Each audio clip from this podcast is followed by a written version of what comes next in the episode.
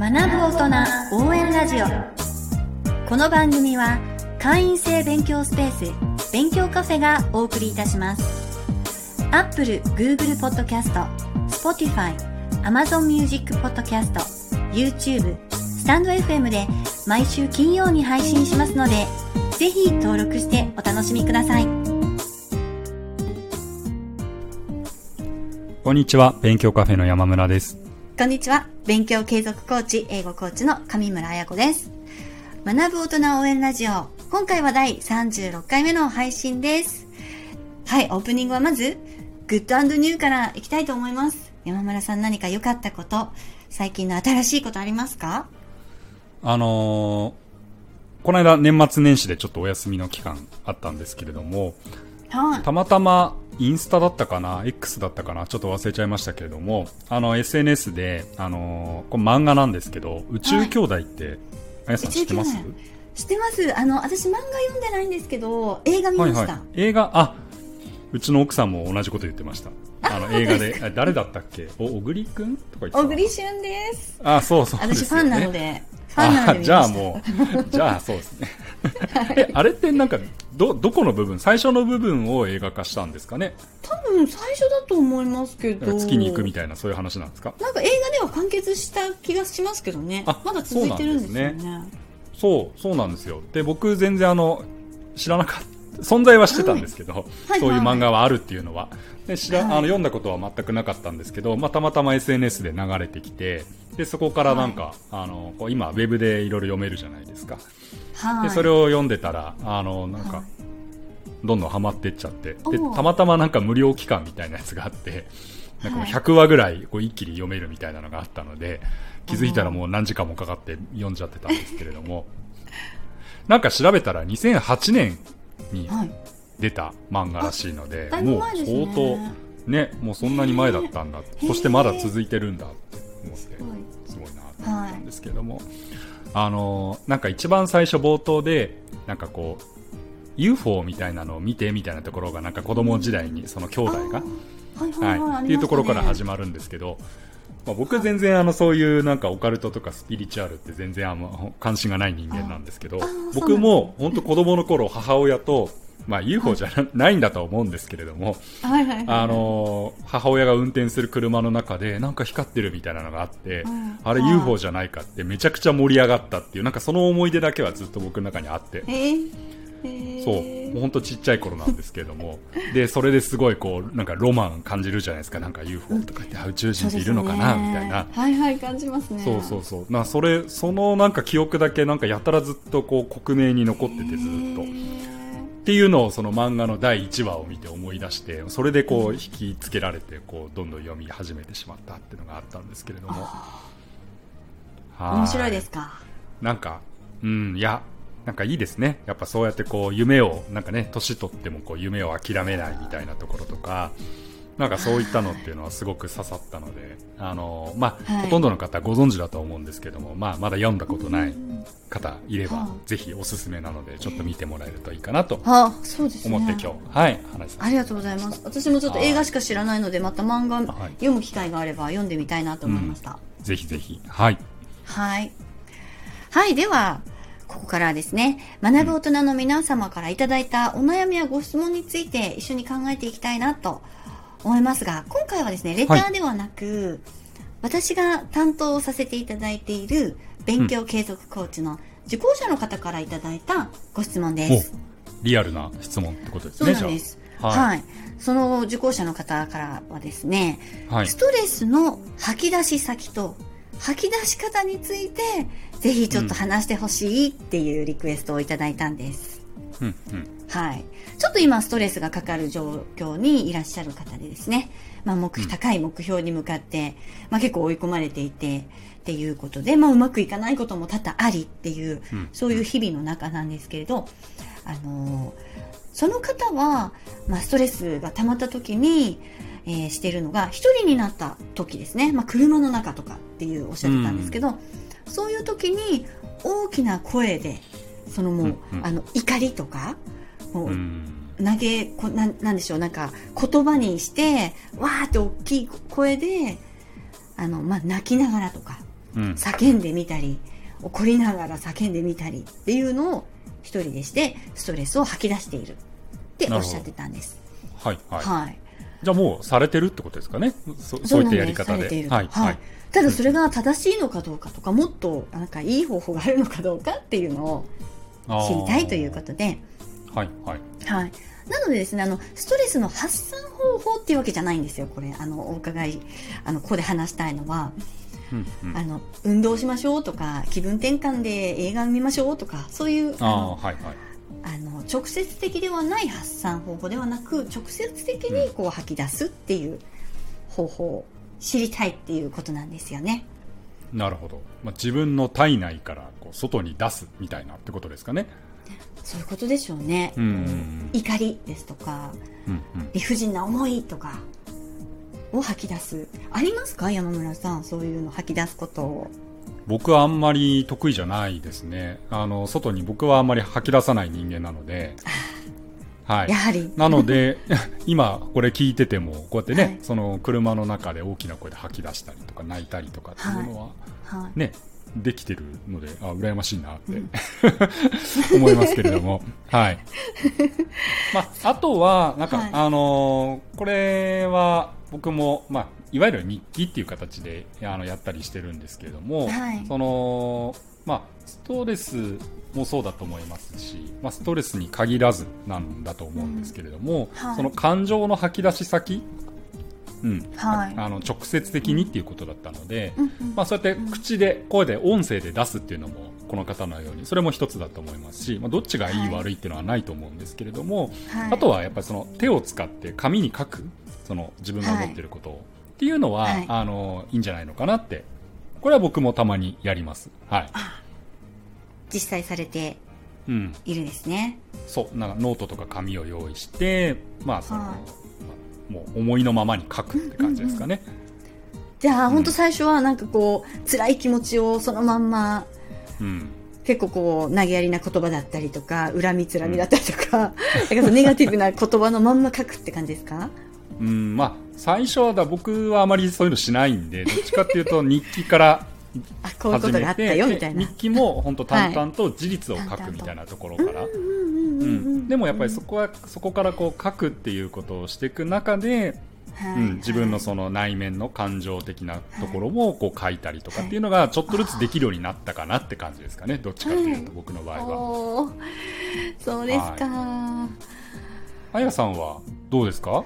もうはい私も全く同じタイプなんですよね、実ははいやっぱり。なるほどもううちに全部、あの、ネガティブな感情を全部飲み込んで抑え込んで、うんあの、若い頃なんかは本当にうつうつしちゃってました、そういう時は。うんもうすべて真っ暗みたいな感じに。日常全部グレーになるみたいな、あの、内側に矢印全部向けてやってたのでなるほ、ど。はい、全く外に吐き出せない人だったんです、私も。うんうんはい。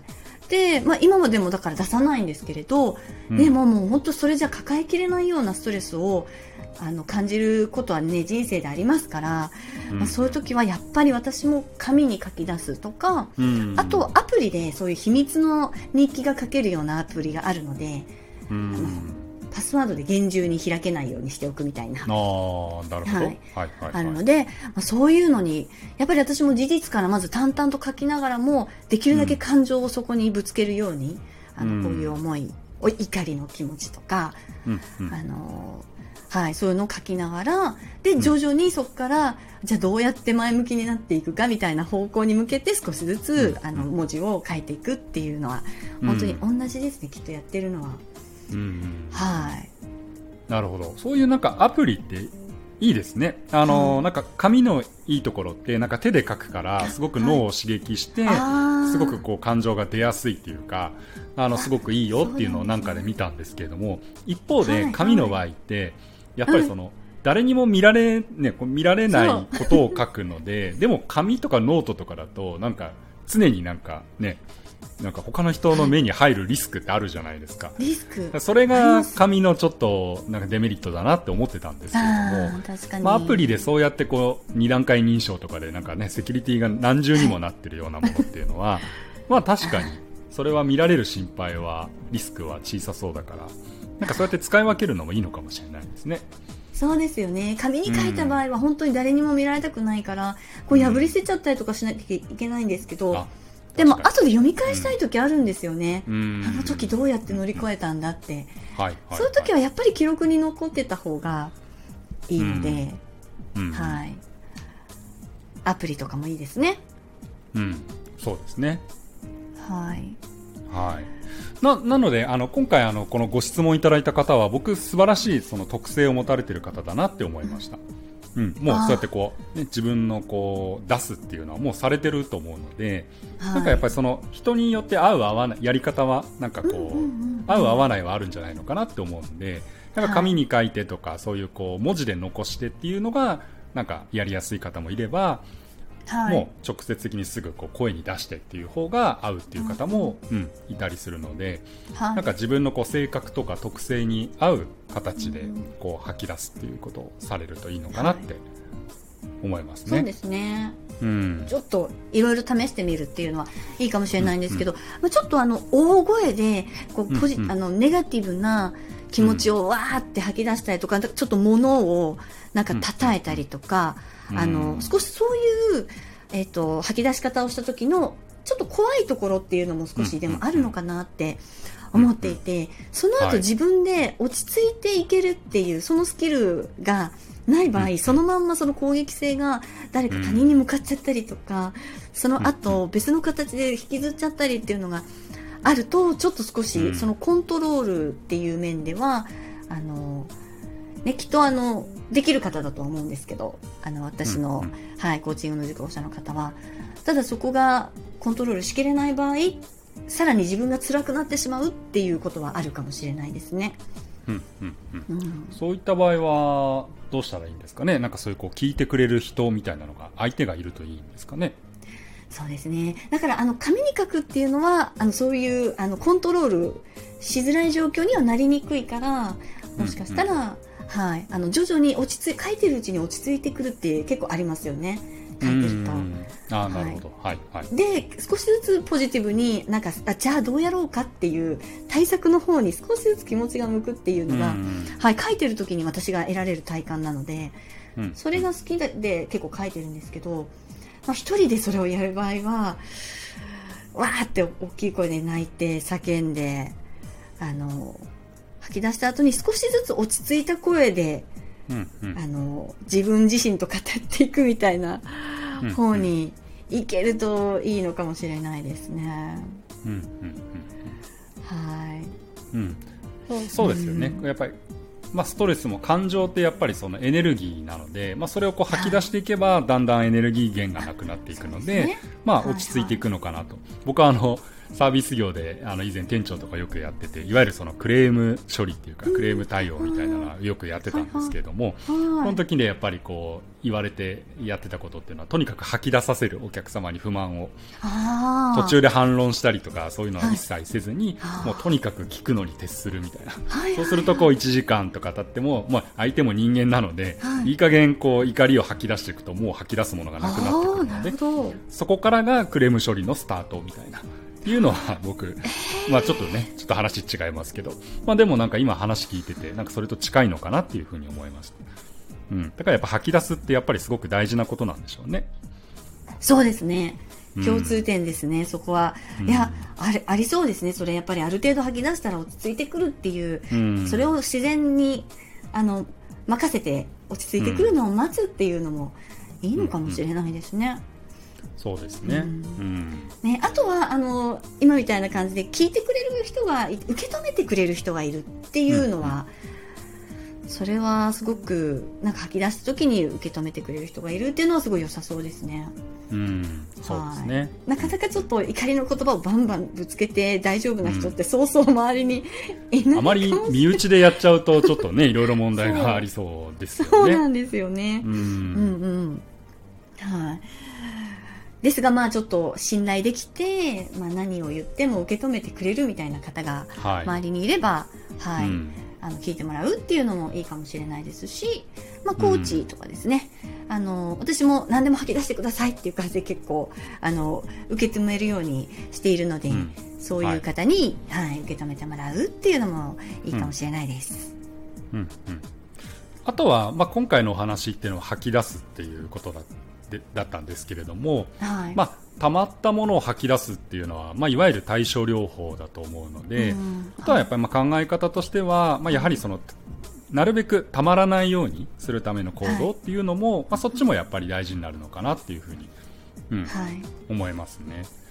なんか僕がもう本当毎日ルーティーンでやってることを一つ挙げると、はい。あの毎朝はい。あの起きたら、まあうちあの2階建てなんですけれども、はい。あの起きたら2階に上がってってで窓があるんですが、そこからこうカーテンを開けて太陽光を浴びる日光を浴びるっていうのをはい。ずずーっともうやってるんですけれども、まあ、ただそれだけなんですが、なんかそれ、れを、まあ、僕はどっちかっていうと、ね、眠いのを目を覚ますっていうのを目的でやってるんですけれどもはい。なんかいろいろ調べるとこう太陽光ってセロトニンだったかな？とかいう,、はい。い、こういわゆるその幸せホルモンって呼ばれるものらしいですけれども、そういったのがこう浴びると分泌されるっていうことなのでやっぱりその、はい。ポジティブな気持ちになれるっていうか、うん、よし、はい今日も一日、ね、スタートするぞっていうようななんかどっちかっていうと前向きな気持ちになれるので。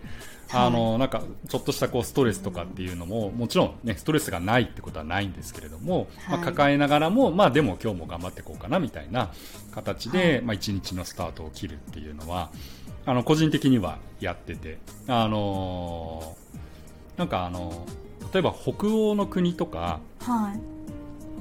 あるじゃないですかヨーロッパの北の方とかロシアとか、はい。はいああいっ。たところってやっぱりこう北極圏なのでこう日光を浴びる日照時間がすごく短いらしいんですよね。はい。うん、でやっぱそういったところほどこう鬱になっちゃう方の確率だとかますねあ、ちょっと、ううんん自殺者とか、うんやっぱりそういった比率っていうのが高いって言われててその一つの理由がやっぱりその日の光を浴びる、うん、はい。機会が少ないとやっぱりそういう風になりやすいっていうのはなんか見たことがあるので。そうですね。うん、なので、まあ、一理あるのかなと思ってて、まあ、なので、うんうんあのそうやってこう、まあ、僕の場合はその日光を浴びるっていうことで、はい、もうもういつももうひもう本当ひたすら浴びてるんであのパパいつもまた浴びてるみたいな、お日様今日とかなんかいろいろ言われてるんですけれども あもう本当お日様は素晴らしいってことをあのあの家族の中で 一人で啓蒙してるんですけども、はい、まあなんかそうやってこうなんかうん。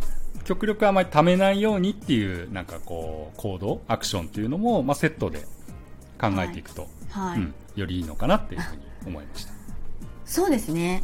本当ですね。溜める前に、溜め込んで爆発させる前に、毎日ちょこちょこちょこちょこ吐き出していくっていうことで言うと、あの、やっぱり毎日日記を書くっていう、日記の効果ってやっぱ感情を浄化する効果があるっていう、あー。ように言われていはるので、やっぱ大事ですね、日記書くこと。そっか。